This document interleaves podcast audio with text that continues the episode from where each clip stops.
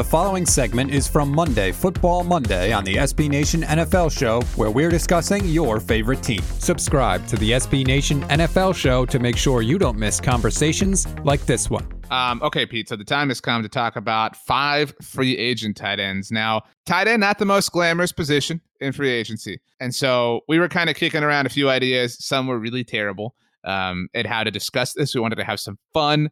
And ultimately, we wanted to have fun because I'll, I'll just be straight up with you, Pete. I think you're a neat guy. I think Thank you're you. I think you're swell. I think you're hip. Um, and so there's a lot of synonyms for that word. One of them, like to describe how, you know, generally appealing someone is. And one of them is tight, right? You ever say that? Like, you know, man, that's tight. Right. No, meaning like, that's cool. Mm-hmm.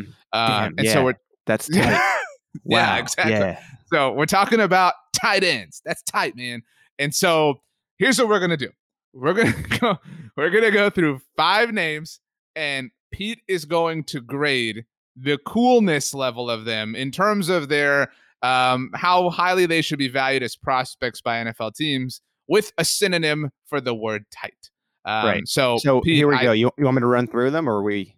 Well, we're going to go one at a time. We're not going to give everything away all at once. I mean, okay. You know what I mean? Uh, so we're, yeah. here we go. Um, the, I think, premier tight end uh, available. And this is the only one that I would, if we're assuming, you know, Zach Ertz should be available, this is the only one I would argue that, that could be above him. I do want to get oh. to this first name, but I, I want to make an interesting point here that I thought of this morning, and it fascinated me. And that's this, R J. It's easier in the N F L to have an elite quarterback than it is an elite tight end, because there are more elite quarterbacks than elite tight ends. So this is really, the, to me, the true luxury position of the N F L. And the guys we're talking about today are not elite tight ends. I mean, that's just the market that's available, but they're okay. Right. This is the only name that I would maybe place above Zach Ertz if we're ranking Zach Ertz within these five. But, you know, if you don't want to, that's fine. Mm-hmm. Um, what is what is your synonym for tight for this particular tight end? Los Angeles Chargers tight end, either present, formerly, you know, futurely, whatever. Yeah. Hunter Henry. Yeah, so he's the closest we're getting to the ultimate, and that's, damn, that's tight. And, I, I again, to me, he's close. I'll I'll give it to him because we need to give it to somebody. And Hunter Henry, twenty-six years old, to me, without a doubt, the top tight end in this class. Still a tier two guy. I would say lower tier two. I have him lower than Ertz. I would rather have Ertz at this point. He bounced back nicely from a torn A C L in twenty eighteen. I'm curious to see what he can do with Justin Herbert. Uh, Henry was top ten in receptions in twenty twenty, actually number eight on the list. The Chargers franchise tagged him for twenty twenty. Could do it again for around twelve point seven right. million, but we don't anticipate that to happen with the great big Donald Harum waiting in the wings, six foot eight giant. He's like a pro wrestler there. Uh, a lot of people think Henry will stay with L A, but he has been, I guess, on record or has talked and, and I think is eager to become a free agent, similar to what we saw with your boy, J J Watt.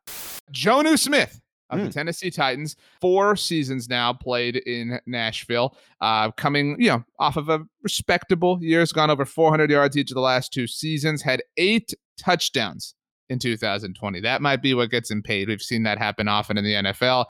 Yeah, you got Smith here, twenty-five years old. He averages six point eight yards after the catch. What's interesting is Travis Kelce's top seasons have been around five point five or five point six. So six point eight is pretty good. George Kittle, if you want to compare, had nine point nine in that twenty eighteen season, six point two in twenty twenty in injuries.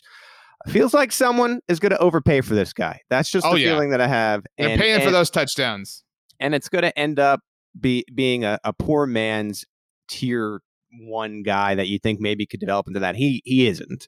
Uh, he had a nice start in twenty twenty, but tapered off in an offense to me with A J Brown, Corey Davis, Derrick Henry, Anthony Firkser. And so, I mean, you have those guys around you, and now you're going to go to a team where you're expected to be one of the go-to targets. And he's not a great uh, pass blocker. He had a terrible P F F grade in that. And I just, I think about a draft pick or Jonu, right? What would you rather do here? Well, a draft pick is likely not to cost you as much as money as as this is, and it's probably sure. going to get you, in my mind, similar production. And so because because I think someone is going to overpay for Smith, I'm going to give him a meh. Wow. You can hear the rest of this conversation by subscribing to the S B Nation N F L Show wherever you get your podcasts.